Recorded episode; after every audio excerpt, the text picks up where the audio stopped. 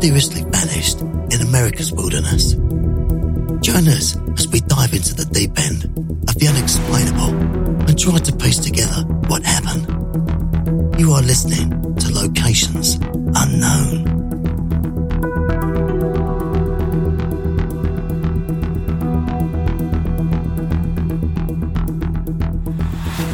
What's up, everybody, and welcome back to another episode of Locations Unknown. I'm your co-host, Joe Irato, and with me, as always, is a guy who is most certainly best friends with that English guy in all the action movies where everyone knows him, but just can't put their finger on his name, Mike Vandebogart. Uh, thank you, Joe. Uh, thank you to all of our loyal listeners for tuning in.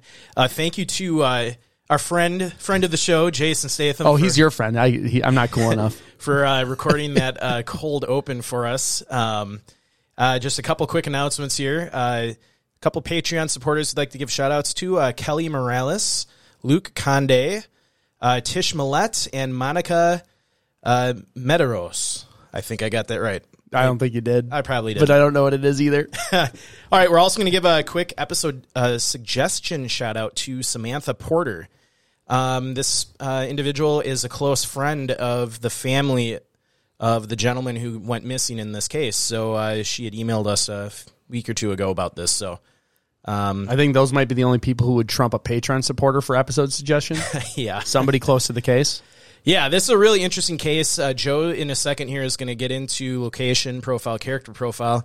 Um, because the location you went missing in is not a national park or a forest or even a wilderness area, we don't have the same kind of level of detail for... Well, it's an area in the wilderness. Yeah, oh, it's definitely remote. Um, but it's going to be a little bit more high level, kind of on the the general generalized location of um, where he went missing. But uh, Joe will get into that in a bit. So I have no more updates. Yeah, just um, I do want to I want to start mentioning the beginning of the show. If you have suggestions, comments... Number. Always call our phone number. I want to get so many on there so we can wrap up some Patreon episodes. And I love, I love listening to your messages. We got a couple drunk ones. We got a couple funny ones. Um, we can. Th- you, we still haven't done the episode with the with the Wisconsin names. I almost I, said Wisconsin names. I think we have a few more celebrity followers. We'll have to have one one of them record the, Ooh, the phone number for us. Absolutely, yeah. two oh eight, three nine one, six nine one three is the number. Call it. Leave any type of message you want. Just and, remember, uh, we may play it live on a show, so uh, don't say anything you wouldn't want a lot of people to hear. Yeah, we caught that one lady. She started saying her address and the email address. I was like, ah! Because yeah. so, we didn't listen to it ahead of time. So, yeah, only put information on there that you want potentially to be public on the airwaves. But the crazier and the funnier, the more likely we'll play it. Oh, one hundred percent. All right, everybody, let's gear up and get out to explore Locations Unknown.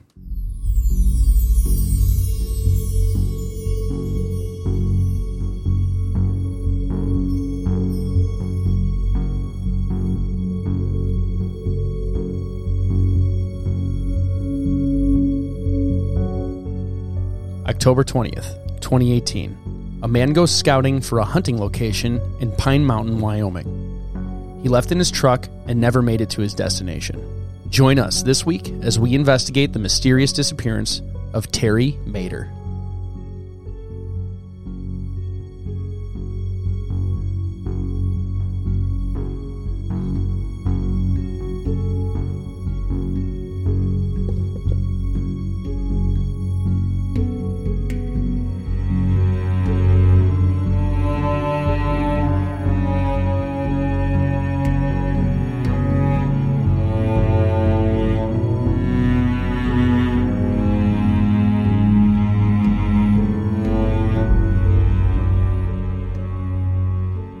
So Pine Mountain is located in the south-southwest portion of Wyoming, right near the southern border, uh, and it sits at nine thousand five hundred fifty-five feet, so it's actually a pretty tall mountain, and I'm actually going to throw this up on the screen just so you can see here. Google Earth was not being my friend earlier, so I'm just going to use Google Maps, so I can't get the three D view, which is depressing, um, but you can see it is very remote, kind of in the middle of nowhere. I don't even, what's the closest town to this thing? Uh, well, Terry was from Rock Springs, Wyoming, which is about, I want to say, thirty mile, maybe twenty, thirty miles north. Yeah, I'll go to terrain. Um, okay, so, yeah, It's, you know, thirty miles in, into the mountains in it's, the middle of nowhere. It's remote. You're you're kind of, you know, anyone who's familiar with Wyoming, on the western end of Wyoming, you've got, um, you know, the mountain ranges. Uh, up in the corner, you've got, um, you, what's the park in Wyoming? The big one. Yellowstone? Yellowstone, yeah. Yeah, you've got Yellowstone. And in the yeah, eastern, yeah, in the eastern part of the state, eastern, southern, you've got, high, you know, kind of highlands. Um, yeah, here's Yellowstone up here. Yeah. So southeastern and eastern southern. Yeah. Getting all my, my locations messed up here. But uh, yeah, for mo- a lot of part of the state is just, you know, high plains country. Um, it's arid.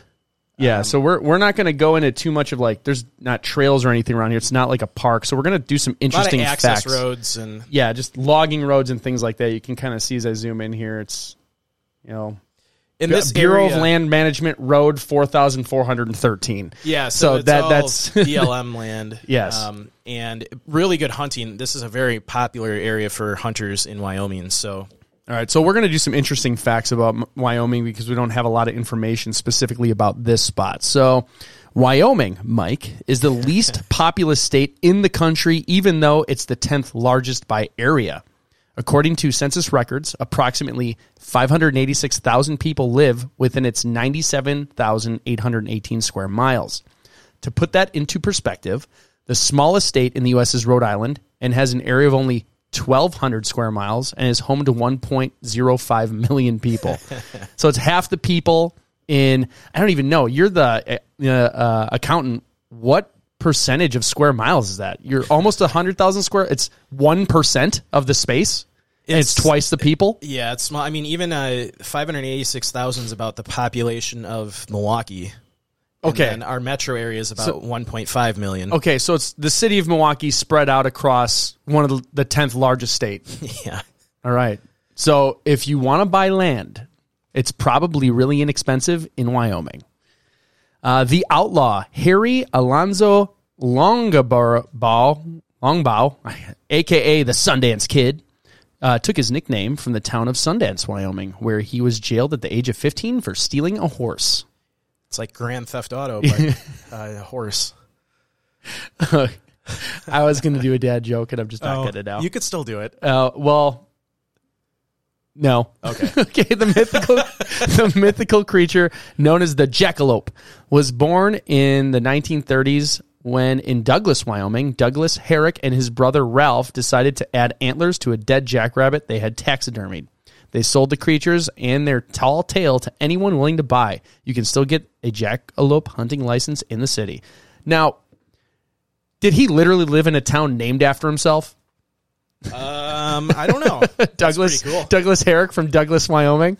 There's so few people there. It's just like, it's, it's my town, and I have this jack jackalope. It's just a coincidence, maybe. Yeah, so if you ever see like a rabbit head with like two prong antlers sticking out of it, that's not a real animal. It's yes. a jackalope. And they're all over the place in Wisconsin. Like yeah. northern Wisconsin bars all have a jackalope. That's funny. And they all talk about it like nobody knows that it's not real. Nearly half of the state, or forty-eight percent, is owned by the United States government. Its Wyoming-based holdings include national forest, the national grassland, and an Air Force base in the capital. Wyoming didn't raise the legal drinking age from nineteen to twenty-one until nineteen eighty-eight. It's the last state of the union to do so, because if you live there, there's no people and you need to drink. Yep. James Cash Penney opened his first store on April fourteenth, nineteen oh two in Kem- Kemmerer, Wyoming. Today, there are approximately one thousand twenty JCPenney stores across America. There you go. JCPenney started in Wyoming. Yep. The Spanish Empire claimed southwest southwestern Wyoming until it was ceded to the United States in the year eighteen forty-eight at the end of the Mexican-American War. Uh, we're going to go into a little bit of the climate now. Uh, the state is considered a semi-arid, semi-arid east of the mountains, and since the mountain ranges lie in the general north-south direction, they are perpendicular to the prevailing westerlies, therefore the mountain westerlies. Westerlies, sorry. uh, the mountain ranges provide effective barriers which force the air currents to move in from the Pacific Ocean to rise and drop much of their moisture along the western slopes. You see this uh, on the West Coast in like Washington and Oregon. Yes. Um, super green areas on one side, temperate rainforests near the ocean, and on you know the eastern side of the states. If you've ever driven through either of those states, it's pretty dry. Yes. Um, so it's pretty cool. Heck yeah. I, I love weather. Yes. Snow accumulates to considerable depths in the high mountains, and many of the streams fed by the melting snow furnish ample quantities of water for irrigation for the thousands of acres of land. Because of its elevation, Wyoming has a relatively cool climate.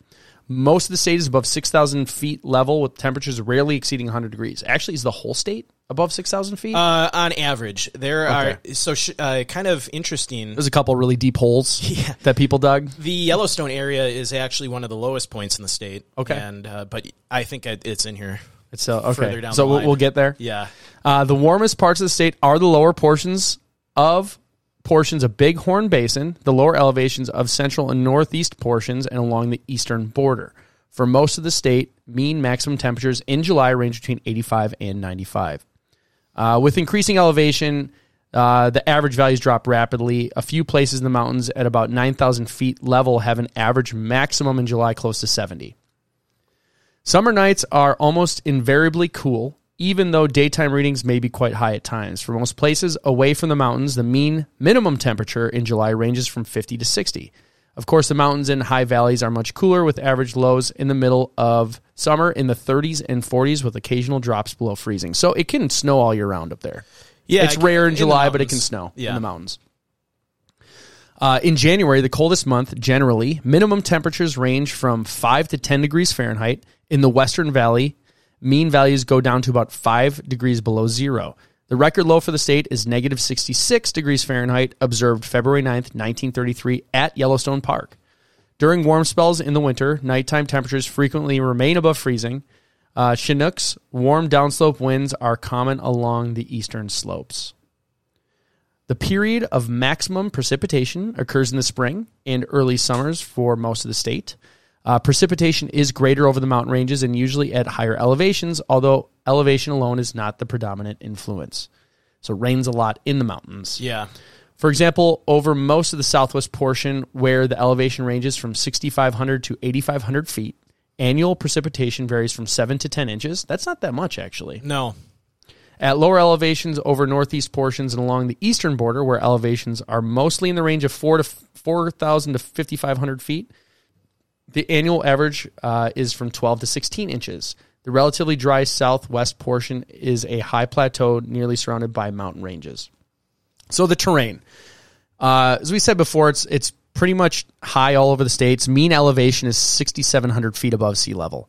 And even when the mountains are excluded, the average elevation over the southern part of the state is well over six thousand feet, while much of the northern portion is some twenty-five hundred feet lower.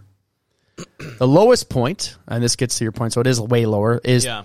three thousand one hundred twenty-five feet uh, in the northeast corner where Belle Fourche River, I know that's wrong. Don't yell at me. Fourche. Fourche. Belle, Belle Fourche River. It sounds French. Yeah, Belle Fourche River. The state line into South Dakota. The highest point is Gannett Peak at thirteen thousand seven hundred eighty-five feet, which is part of the Wind River Range in west central portion. So they don't have any fourteeners. They're close, but They're not close, but, but not not enough. Nope. So some of the animals that you'll expect to see out there, mountain lions. Although not commonly seen, mountain lions are widespread throughout Wyoming. They prefer rocky, bushy areas with steep slopes and cliffs and scattered openings in the trees. But in the past few years, they have been encountered in more marginal habitats, often close to human habitation. Black bears are there too. Black bears in Wyoming are found across the state, occupying a large range of habitats from those above timberline to river bottoms. Uh, you also have elk, foxes, coyote, uh, prairie rattlesnakes, midget faded rattlesnakes, northern Pacific rattlesnakes. Are any of them poisonous? Uh, so the three are listed there are pretty poisonous. They those are. are the the ones you don't want to come across. Um And for anyone listening, we, these animals are kind of just what Terry could have come across. There's a lot of other, you know, mammals and stuff in the area, but no, there's no more. You know, that, those are the only animals um, in all of Wyoming. But up in Yellowstone, obviously, they have grizzlies. So yeah. they're do, do they?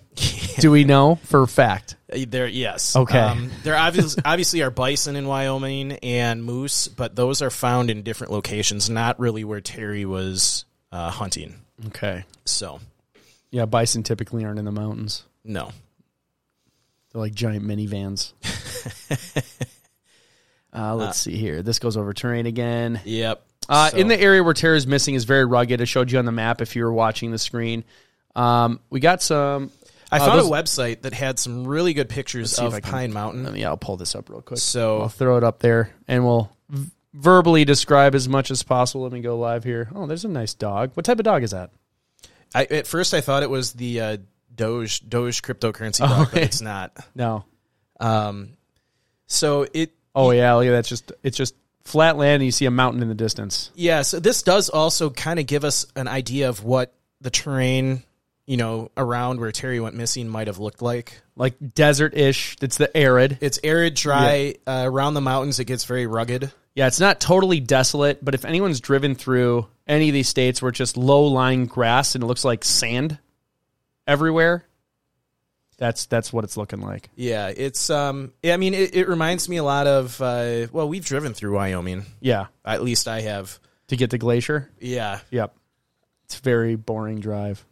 But and at night, uh, did you ever drive at night? Were yeah. we together when we drove at night? Yes. Yeah. And we like almost we had to drive thirty-five miles on the freeway because there were like hundreds of deer yeah. just in the roads all the time. Like we couldn't drive freeway speeds or we would just yeah. hit deer over and over again. Um, and there was just no off roads. Like no, I remember so, being worried about gas at one point because we're like, okay, we're just on a road forever. But uh, yeah, it, it looks really cool. It you know, it looks like a fun spot to hike. Um, I bet. At night, it's beautiful. And like there's nothing around, so there's probably zero light pollution. Yeah. It's and probably gorgeous on the, a clear the night. The thing with Pine Mountain is uh, the north side of the mountain is very heavily wooded, and the south side is pretty barren and desolate. Um, oh, so if you do it right, you can kind of like go through not desert-ish. Well, yeah, and uh, um, Terry would have been... Uh, We're good. Just keep going. Okay. uh Terry would have been on the north side of the mountain. Okay. Because um, that's obviously where the wooded side is. Yeah, that's where, if you're hunting, hunting, yeah, you're not going to find too many animals in this. Yeah, but, so pretty cool. Okay. Um, yes. We'll post a link to that website in the show notes so people can check it out and see the pictures. All right. Um, All right, let me get back into here. Okay, so exposure. Um, if he's on that side, as we said, it's there's more trees, so it's not too exposed to the elements. Um, you're not going to get too hot, probably, so... What's wouldn't have to worry about that. It was uh, I lost connection to this website. It decided oh, to gotcha. make a noise. I have to like learn how to turn those noises off. um, some of the things you can have though are hailstorms, uh, the most destructive type of storm for the state. And every year, damage to crops and property from hail amount to many thousands of dollars. Occasionally, a hailstorm will pass over a city and cause severe damage. Most of the hailstorms pass over the open rangeland and damage is slight. Although in small areas of crop-producing land, some farmers occasionally lose an entire crop by hail. That's yeah. crazy. So hail that must is be like big hail. Yeah, hail is not a weather phenomenon that we typically talk about in these cases. But uh, when I was looking up um, weather and things in Wyoming, hail kept coming up as one of the biggest uh, hazards. So it's frequent enough that it's worth mentioning, and we have not seen that before. I think it has to probably do with, and obviously not a meteorologist, but uh, Wyoming has a lot of wind. You look it's like a, a meteorologist. It's very windy, um, so that probably has something to do with. Uh, you're not allowed. Problem. You're not allowed to make those claims. Yeah, if you're not a meteor. Okay, so my only understanding of where hail comes from is from a Magic School Bus episode when I was a child. Oh yeah, and this is how I think it works. And when you're talking, I'll look it up. Okay. But it's rain uh, that gets caught in updraft, so it like goes down and then comes back up, and it freezes. Then it refreezes, and it goes in this cycle until it gets too heavy and yeah. then finally falls. I think that sounds right.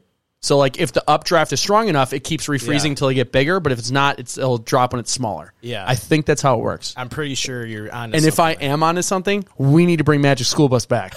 yeah. You remembered something. I know. That and uh, Reading Rainbow. Yes. Remember yes. that show? I love that show. All right, so um, outside of that, blizzards at, in winter at high elevations, so that's that, always a thing in the mountains. And especially in Wyoming, this has to do with the, it's a very, like a lot of wind in that state. I, yes. Um, so I, I read a lot, there blizzards are a big issue when you're in elevation. Yeah, you'll so. get you'll get whiteout conditions. And then you always have the hazard of falling. yeah. If uh, especially if you're in a blizzard and trying to move around and can't see. Yeah. So, so difficulty in... General, um, the detective on this case said that the area is not for people who don't know what they're doing or know the area, and cell phone coverage is very spotty. Yeah, so like, uh, you know, if you go and look at Google Maps, um, it's, I mean, like we said, it's a massive state. This county that Terry went missing in is one of the largest counties in the country.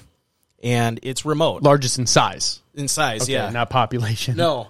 And it's remote. There's no facilities out here. Um, I go back to satellite. Let's see if we can get an idea of like where the.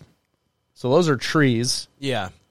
So that's crazy. So like I thought, like didn't know what that was. Like it's so desolate. Like look at this patch of trees. Yeah, it's kind of like an oasis. Kind of if you look it at is. the rest. Yeah, you zoom out. Like here's trees, here's trees, and then this is all just dry, arid. Yeah, it's like an like an island of mountain. Um, so I bet that's just chock full of animals. Yeah.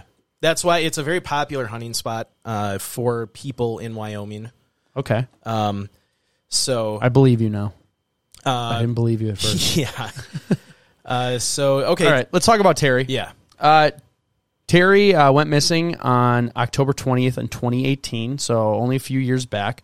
Uh, he's a male. He is age seventy-four at the time of the disappearance. He was five ten and one hundred eighty pounds, gray hair and blue eyes.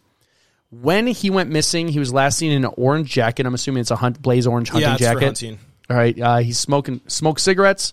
Uh, he did not have a cell phone uh, that was on or charged. So, yeah, uh, his son said that he was not a tech, tech, techie kind of guy, and he had a cell phone, but sometimes he would forget it. Sometimes he would take it and not turn it on, and other times he'd forget to charge it. Okay. So, uh, medical issues. He suffers from bipolar disorder, which he keeps under control with medication. So if he's on his meds, it's usually pretty good. Yeah. It's when you start forgetting those that it can start causing problems. Uh, he was taking the medicine as directed at the time of his disappearance, so that shouldn't have been a factor. Yep. Uh, his occupation, he was a former junior high teacher and restaurant owner. Experienced in the wilderness, he was an avid hunter, grew up on a mountain ranch between Moab, Utah, and Grand Junction, Colorado.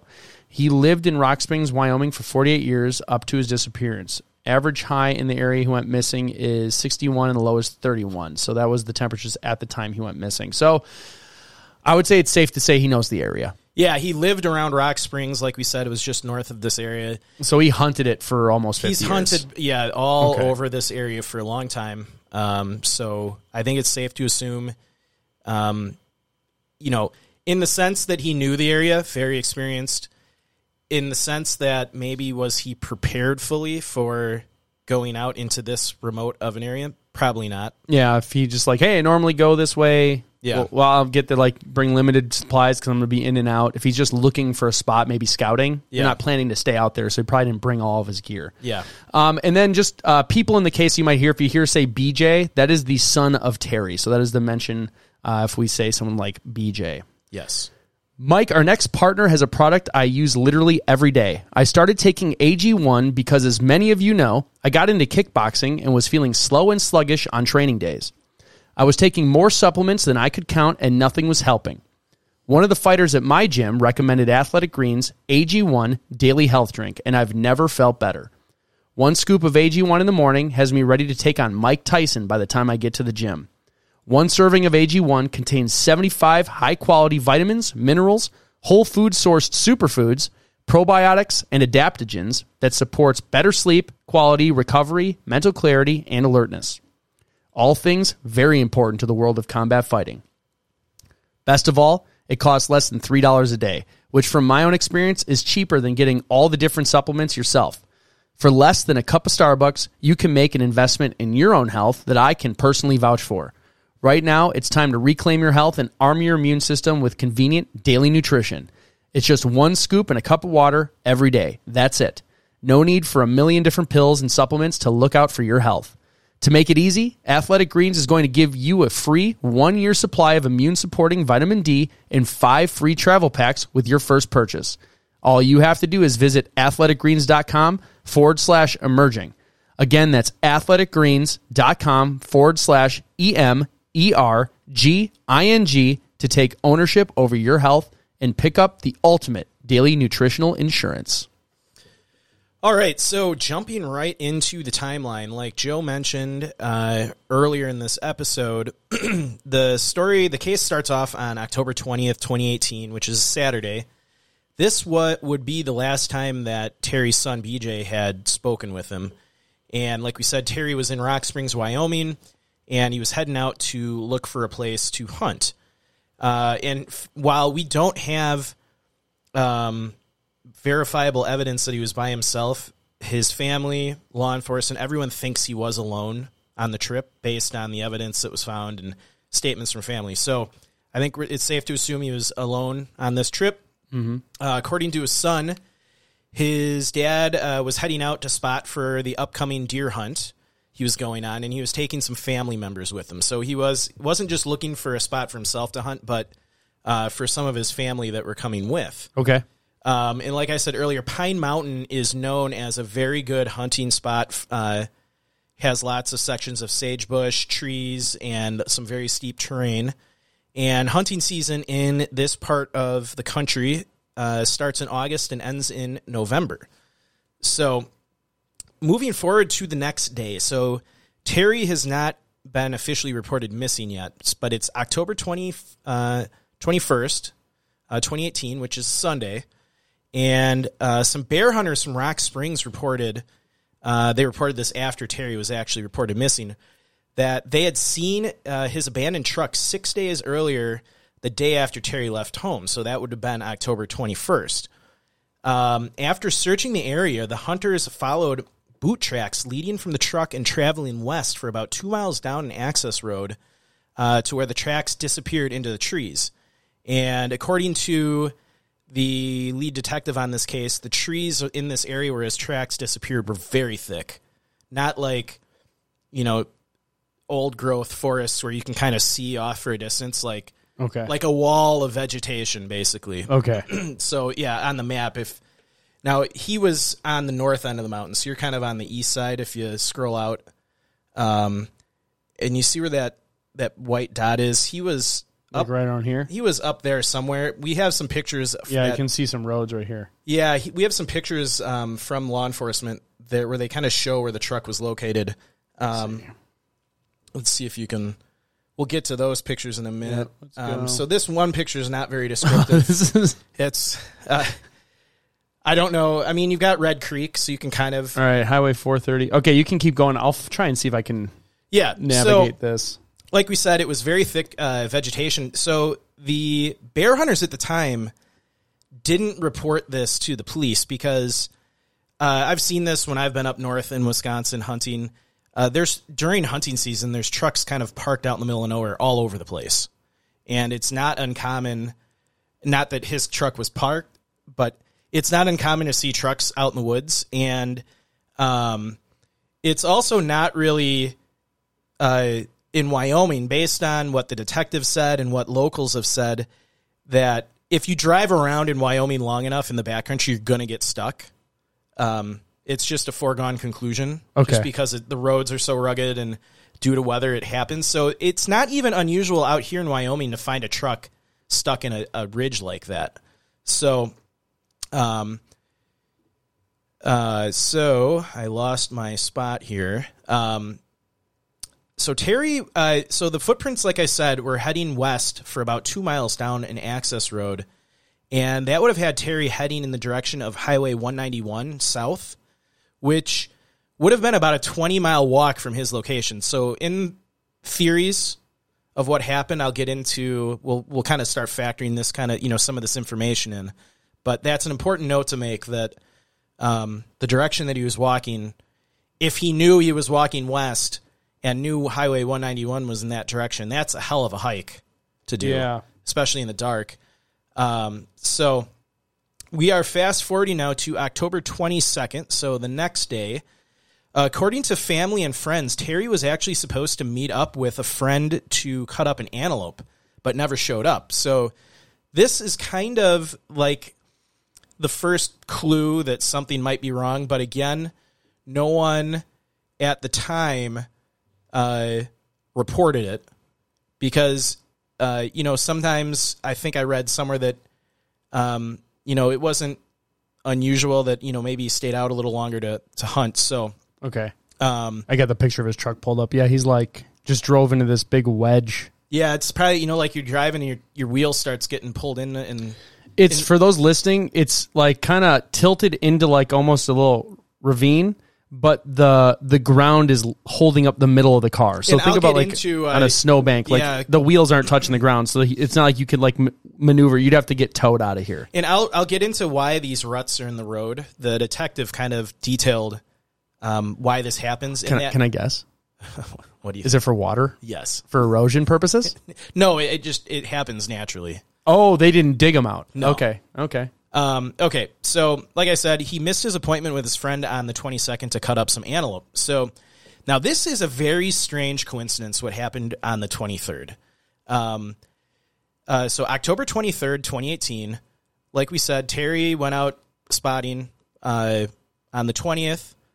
His truck was found by some bear hunters on the twenty-first, stuck, like the picture Joe is showing. He missed his meeting with his buddy to cut up antelope on the twenty-second. And now on the twenty-third, a pizza order was made and sent to a family friend of the Maders with the name Mader written on the box. And the family that received the pizza stated that they had not ordered pizza. So the detective on this case had to, you know, waste time tracking this down, but law enforcement ultimately determined this was a prank by a school-age girl who knew the family was close with Terry and simply used his name randomly. She That's did, a really mean prank. It was a mean prank. She was playing it on a friend, and um, yeah, what a great friend. Yeah, but uh, oh, your grandpa's missing. Let's order a pizza. I think I, I think the girl was six. So pretty, oh, okay, okay, young. I'll give. I'll, I'll okay, yeah. That's fine. Um, so the uh, the law enforcement detective, you know, spent days tracking this down. Eventually, got a warrant from Verizon to get the information from the phone call that oh, made man. the pizza order. Well, I taught her a lesson. And he showed up at the house where the girl was living to talk to her, and I'm sure scared her straight. Yeah. Though I, I heard an interview with the uh, the detective. He sounds really nice. So probably everyone in Wyoming's nice. Yeah. Um, so that, that was the twenty-third. Very strange coincidence. Had nothing to do with the disappearance. Uh, October twenty-fifth, twenty eighteen, which is a Thursday.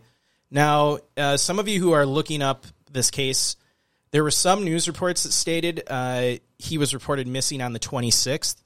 Um, I'm going to go with the twenty-fifth based on law enforcement um, posts that I read. So, uh, Terry is reported missing to the Rock Springs Police Department on the twenty-fifth.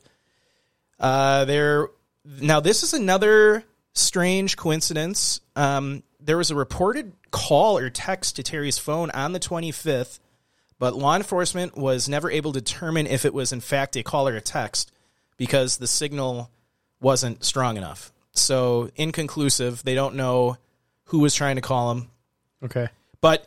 Um, if people are reporting him missing on the twenty-fifth, it doesn't, it does make sense that people probably tried to call his cell phone. Um, so Oct- we're now on I to- finally located where his car was. Okay. Like right here. Yeah. So look at that terrain where he, you know, theoretically went missing. Pretty so, flat. Yeah. And like wide open. Yeah. There, I mean, you saw it in the picture of the car. I didn't see this map on here the first time. That's why, but yeah, look at it around there. Like, it's not like he got lost in the woods. No. Okay. So we'll get into a little more detail about the car that was found. Um, so deputy, so it's October twenty-sixth, twenty eighteen. Uh, deputies and Sweetwater uh, County Search and Rescue volunteers were on the scene that Friday. Uh, the sheriff's department uh, set up a mobile command post, and search activities were commenced. With throughout most of the day, nothing found. Um, and just to put this in perspective for people listening. Um, the county Terry went missing in, Sweetwater County, is ten thousand square miles. Uh, it's larger than six states, and it's the eighth largest county in the U S And really funny, um, when I, I listened to an interview by with the detective, and he said when he first joined uh, the county sheriff's department back in the early two thousands or mid two thousands, there were two deputies that patrolled ten thousand square miles. Oh my gosh. So he's like, I could, we could be out working one day and I could be on at a case on one end of the county and my fellow deputy is like six hours away. Like, you know, ten thousand square miles is a huge. There were, would they use like helicopters? No, patrol cars. Are you serious? Yeah. At that point, like, I feel like you'd have to make them get like a helicopter license. I mean, you got to think, uh, with how sparsely populated Wyoming is, um, there's probably, you know, like where we live, sadly, there is, you know, a lot of crime yeah. from time to there's time. There's probably not a lot, but there's all, like, you think about rescue. Yeah. Like, well, everyone's on just, their own. Well, yeah, I mean, these are just the deputies. I don't know about, like, E M S and fire. I'm sure each little town has their own. It's all volunteer. And, you know, like Rocks, Rock Springs has their own police department, and okay. the cities have their own police departments, but still, two deputies when he started for ten thousand square miles is I, I'm like, I'm picturing like... like a sheriff's office with like the swinging doors. Oh yeah. And they have horses. Like there's like just never like, you know, we're just going to keep it like it was. There's one. Just jail- appoint a deputy. Like I'm going to deputize somebody to help one day and then take it away. Kind of like uh, Tombstone, the movie. Exactly. Or they just pull out deputy badges. Like, yep. They just throw your deputy now. um, that would so- make me move there actually. So I'm not even disparaging it. Like I every now and then long to live life like that, just like cut off from everything. But with modern medicine. Yes, exactly. Yeah. With penicillin. I want to live there with penicillin. Yeah, back in the Wild West days, if you uh, if you like got a bad cut and you're playing the infection lottery. Yeah. Like, will you survive yeah. or not? The bear market's not really affecting these people. No. um, so searching uh, on the twenty-sixth went well after midnight. Uh, and finally, a friend of Terry, Bobby Hammer, located Terry's abandoned truck, which we said the bear hunters had found days earlier. Uh, so Sweetwater County deputies were informed by family members that a friend had located uh, Mader's unoccupied pickup, a blue twenty thirteen Chevrolet north of Pine Mountain. And from the picture, you can barely tell that it's blue. There's so much dirt on it. That's how... Yeah, it hasn't been washed. And... Look at the license plate. You can't even see it. My it's guess... It's zip-tied onto the grill. Yeah, so the the detective on this case mentioned that these ruts happen on the roads from when it gets really wet and soggy. My guess is he was driving and his truck, this has happened to us up north in Wisconsin, when you get on a real wet wet road, it'll start sliding sideways. And no matter, even if you got four-wheel drive on, it'll start kind of sucking you towards that rut. And yeah, you can even see these tire tracks. Yep. He got stuck back there and tried driving out of it. Yeah, so that's what happened, and um, I, we've gotten stuck up in the North Woods, in sim, not in a rut that big. We got out, but um, we were hunting a couple years ago, and we tried to drive through this giant puddle, and we got into the middle of it, and the, my dad's buddy has a big Ford F three fifty, and it was like, it stopped. And we were, we were like way... out in the woods, and we're like, we might be spending the night here. Like, but we... Uh, I'm surprised they don't have winches on all their trucks. Like, it's not like there's, like, something a tree could hook onto to pull himself out, but, like... Another truck if someone came along. Or... Exactly. Yeah, and we actually talked about that for up north uh, in future years, uh, get a winch for the truck, because up there there's trees you could yeah, pull out Yeah, you wrap of. it around there and pull yourself out. But, uh, yeah, so the truck was found high-centered in a large rut with Terry's rifle, binoculars, hunting license, and a small cooler containing a couple bottles of water and a can of soda. That oh. is a memory I won't forget now. High-centered. Yeah. That's what it's called when it's stuck like that. High-centered, yeah. Okay, I'm I'm going to remember that one. Core memory formed. Official search and rescue term for a truck that's well, stuck I in just a rut. can't wait. I like can't wait to see a car like that. Like, oh, it's high-centered on the snowbank, because it happens in Milwaukee, and people are like, excuse me? People will think you're so smart. I know. Like, wow, wow. What did you just say? It's high-centered. Yeah. um. Uh. So, like I said, there was water and a can of soda in that cooler, along with some other snacks, according to a report from the Sweetwater Uh, county sheriff. According to his son, he probably also had a handgun with him, which was never found or recovered during the search. So he brought it with him. Yeah, so he had it with him. Um, so like I said, the deputy that was, the detective that was in charge of this case said that it can start to snow in the Pine Mountain area in October, and this causes the ground to be really soft and slippery. And like I said, that's how you get those ruts, and that's probably how his truck got stuck. Uh, the driver's window was rolled down, uh, which they theorized was to allow Terry to presumably climb out of the vehicle given the steep angle of the truck. So, oh, he climbed out the driver's side? Yeah. Because he could get right to the ground there? Yeah. Um, dried mud inside the vehicle and uh, shovel toss in the back of the truck indicated that Terry had attempted and failed to dig his truck out uh, from the rut. So, also, according to the detective on the case, there was no indication that Terry suffered any injuries when the truck got stuck. Uh, he noted that there was no physical damage to the interior of the truck or any signs of blood anywhere. So, they're pretty confident that he didn't injure himself when this happened. And I'm sure he was probably driving slow. And yeah. It was one of those, like, it just started slowly getting sucked into the rut, and then... Well, what's weird is... It's a truck. It should be rear-wheel drive, right? But it looks no, like the front tires are spinning. Well, he probably was running four-wheel drive. Yeah, but the back tire doesn't isn't coated. Well, That's I don't know. Yeah, that's weird. Maybe he didn't have four-wheel drive on at the time. Mm. I don't know. All right. So uh, what else? Yeah, and like I said earlier, locals in Wyoming say that if you spend any amount of time driving around the backcountry, uh, you will eventually get stuck at some one point or the it's other. It's not a if, but when. It's yeah, it's a when. I mean, look at these roads. Yeah. Um, so now through the next couple days, uh, October twenty-sixth through the thirtieth, they had ground units, they had fixed-wing aircraft and helicopter searches um, in the air and on the ground.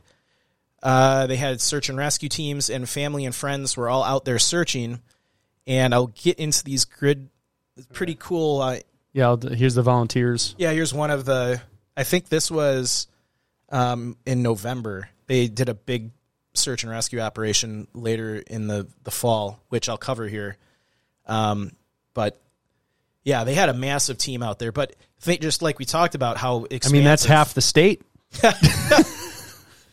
Oh, but, uh, yeah. I've got so, dad jokes today. You got them.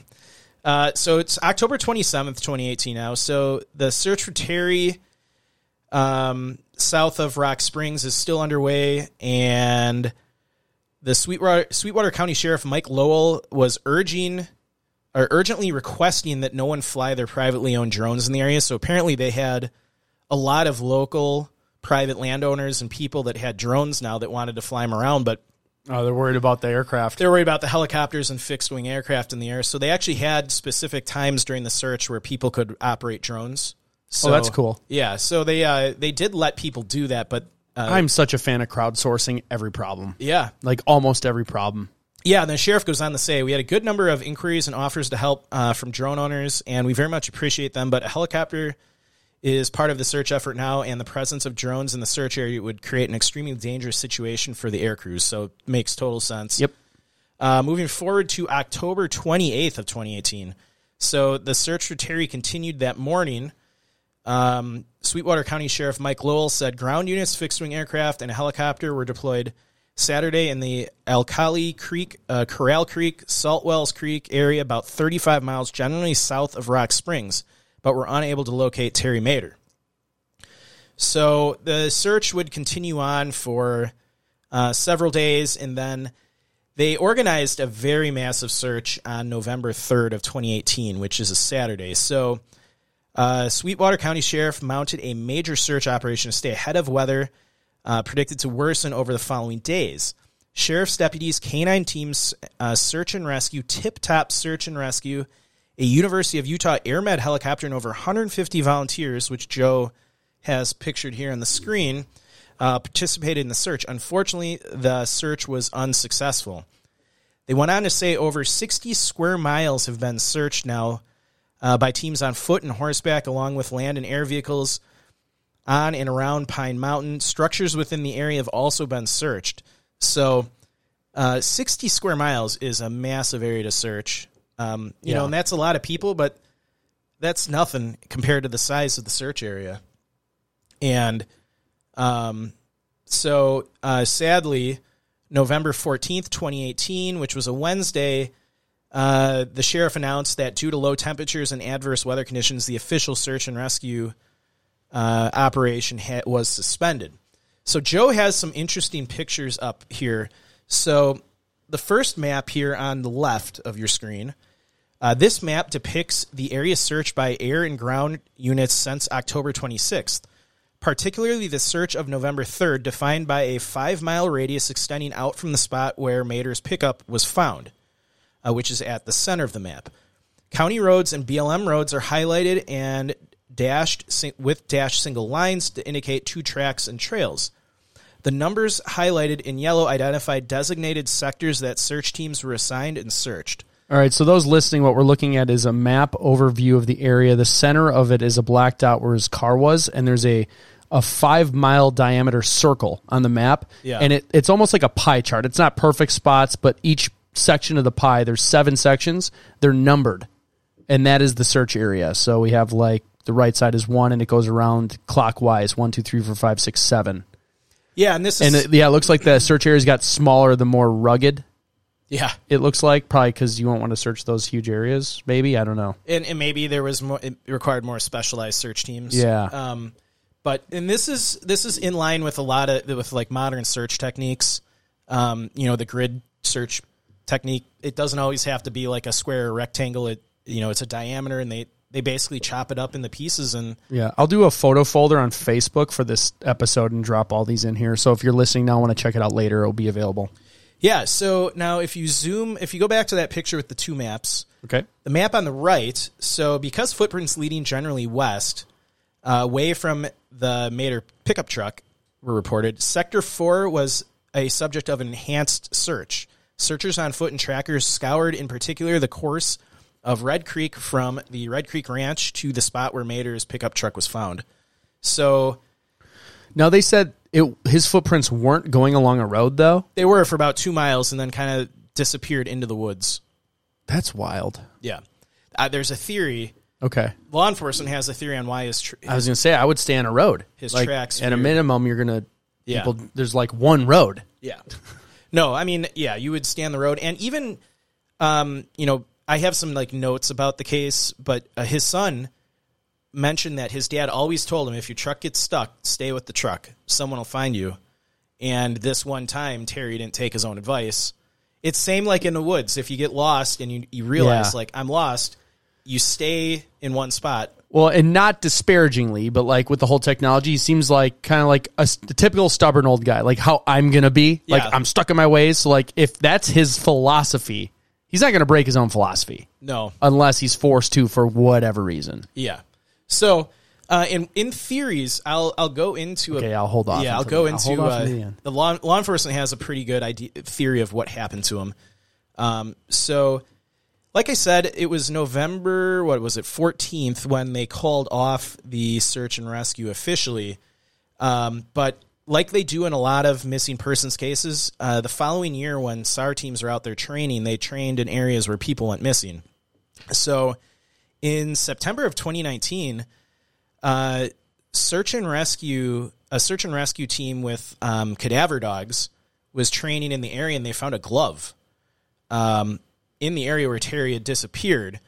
Uh, his son saw the glove and didn't recognize it as something his dad would wear, but they decided to send the uh, glove off to for D N A testing, but unfortunately, the testing lab couldn't find enough D N A to figure out whose glove it was, like anybody. Oh, it was probably sitting out in the yeah, elements so, too long? Yeah, so the results were uh, inconclusive. So that is the main timeline. I have just some some notes here about the case and about other things that happened. So we had another weird coincidence with of the phone. So at some point uh, during the disappearance, Terry's phone dialed uh, the Sands Inn Hotel.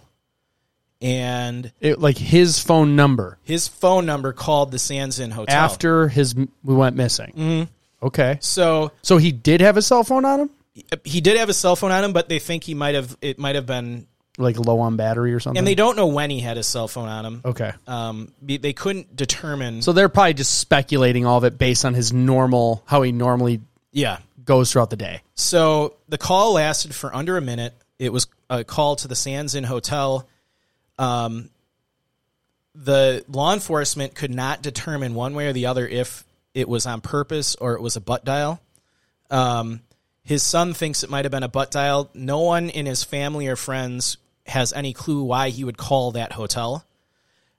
My question is, you know, it probably was a butt dial, but how do you butt dial? I mean, we don't know what number? Kind of phone he had. He might have had a flip phone, like or a jitterbug, old brick phone, or um. But and you know, why was that hotel number in his phone? Uh, maybe he stayed. Maybe he had friends and family. I would say it's a small town. Maybe like you just knew someone who worked there. Yeah. But, um, you know, his son went on to say that his dad would have no reason for calling anyone at the hotel. So it, it oh, okay. It probably was just a butt dial. Maybe he had it in his phone from prior trips that people, you know, came into Wyoming to visit. So, mm-hmm. um, and like we said, his son said his dad was not a, a techie kind of guy. He, um, he would never, uh, really use his cell phone. Like he had it with him, but um, he would keep it turned off, or he would forget to charge it, and it would usually go straight to voicemail.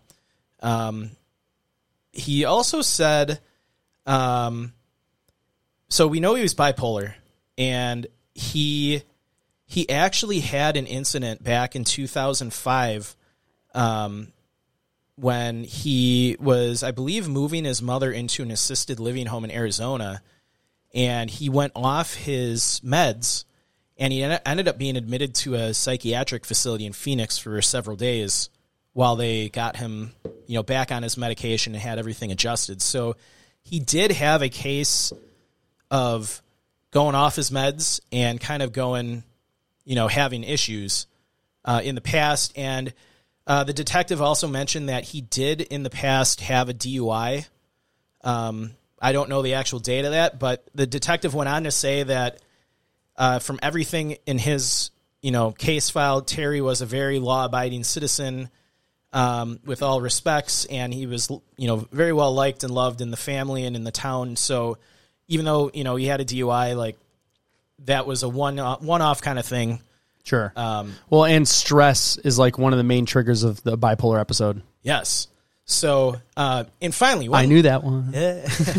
one little uh, tidbit here. Uh, the week Terry went missing was the twenty-fourth anniversary of his wife passing away. Oh, okay. So, like, he could have had that emotional stress on top of his truck stuck. Yeah. Now he's walking... Okay, you're, I won't go into theory. You're starting to, I, I, you're, I'm, you're I'm, starting to piece together okay. a little bit of... So with that, why don't we just jump right into theories? Yeah, I've already kind of tiptoed around a couple yeah. of them. Let's just go so, right to it. I'm going to go into uh, what law enforcement thinks. Okay. So the general theory, the Cliff Notes, is authorities believe he got, got lost and died in the wilderness. Obviously, that's uh, a good likelihood. Um So the main detective now was, this is where the, the path of tra- the tracks he had comes into play. He was talking about how the direction the, the tracks were going was headed towards I ninety-one South, which was about twenty miles away from his truck. Terry is an experienced hunter. He's been in this area for a long time. Even his own advice is to stay with the truck. Um, so they all thought it was very... weird that he would do that, and that he would not stay with the truck. Yeah, walk away, and even found one of his cigarettes like two hundred yards away from the truck. So they know he All was so out he, there walking. He was, he was smoking, smoking a cigarette and walking away. Okay, so um, the law enforcement pretty much ruled out suicide based on fr- friends and family statements. Um, he was not suicidal at the time. He's planning a hunting trip yeah. for his family. He was on his medication. Yeah. Um, so they don't think he went out there to commit suicide.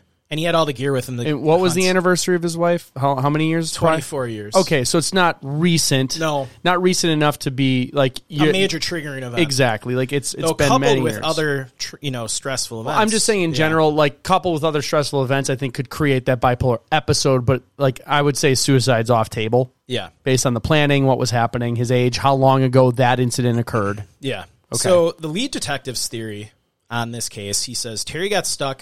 got out of his vehicle and tried to dig himself out. This area at this time would have been very cold and moist, and Terry would have gotten cold trying to dig himself out. He got to the point where hypothermia started to be a factor. It could have uh, could have been uh, very cold at this point.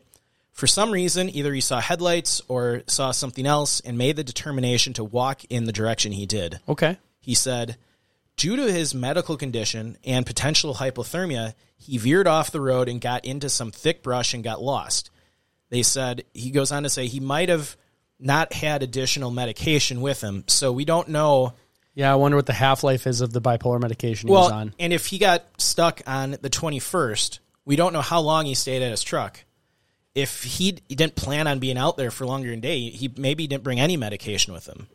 And I don't know how long you can go off that medication, but uh, the detective seems to think that the combination of his bipolar disorder and hypothermia, which already will cause people to make, you know, not make the best decisions.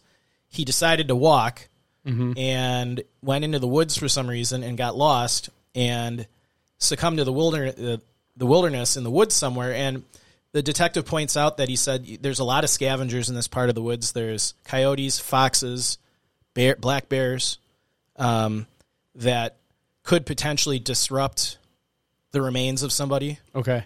Um, uh, real quick, I know we didn't know what he was on. Uh, I just looked up uh, benzodiazepines because that's an anti-anxiety med- medication typically prescribed yeah. to bipolar. So it's just uh, we're assuming we don't know that he was on know. benzos.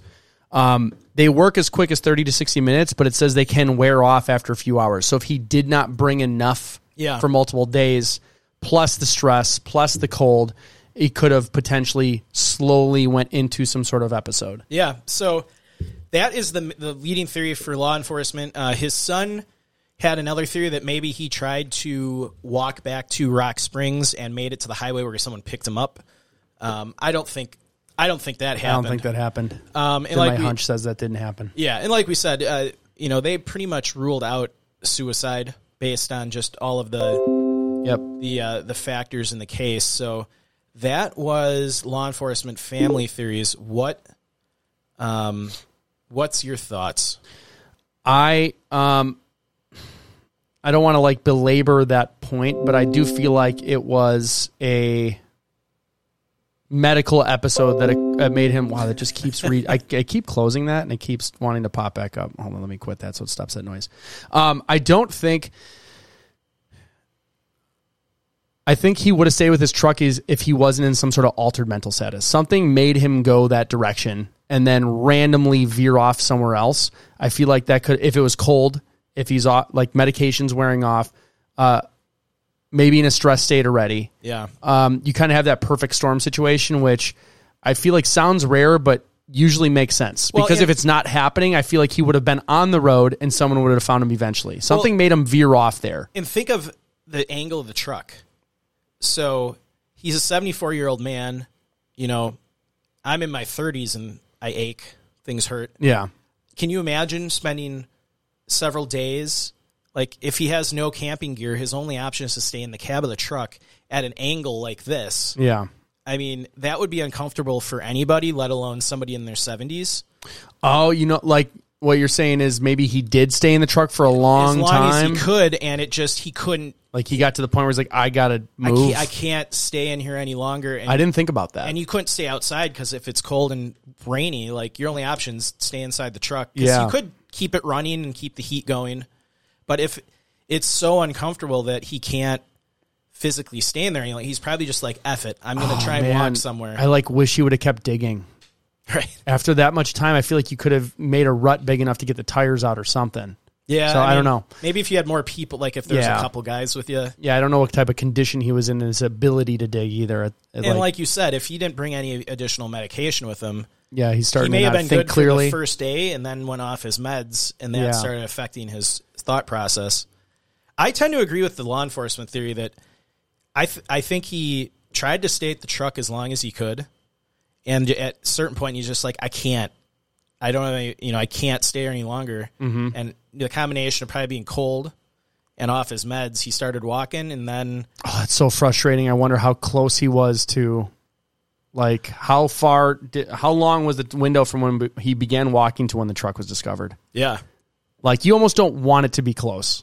Yeah. You want it to be like a long time, like, um, oh, I don't want to think about it. That's just, that no, sucks. But yeah, it's, uh, so a uh, very puzzling case. Um, nothing of his gear, you know, his handgun has never been found. The clothing he was wearing hasn't been found. Um, they continue to, you know, search the area from time to time, family and friends, but it's, uh, another really strange case where footprints basically just vanish into the woods. What's your off the deep end? I've got one. Uh, let's hear yours. I don't know.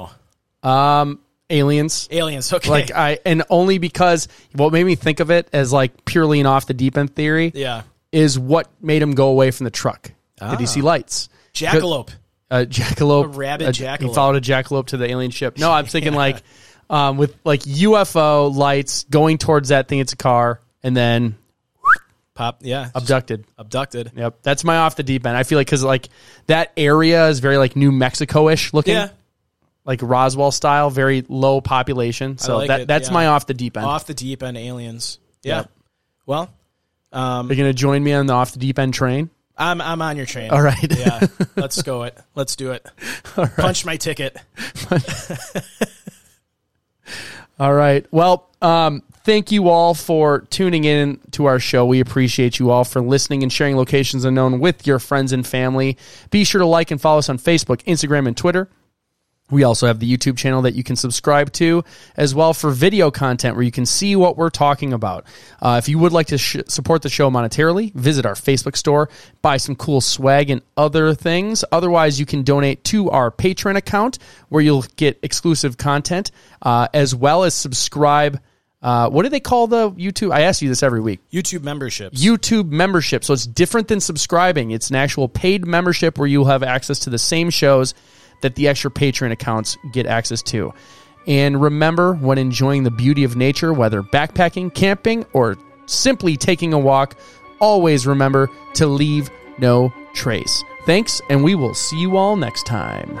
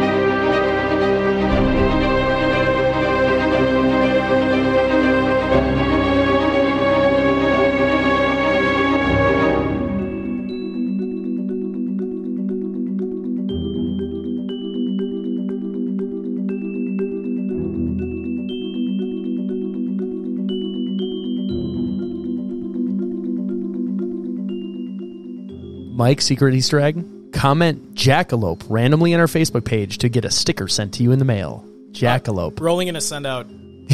Like you interest stop me. The first first two. First two people that count. We're getting, low, we're getting low on stickers. All right.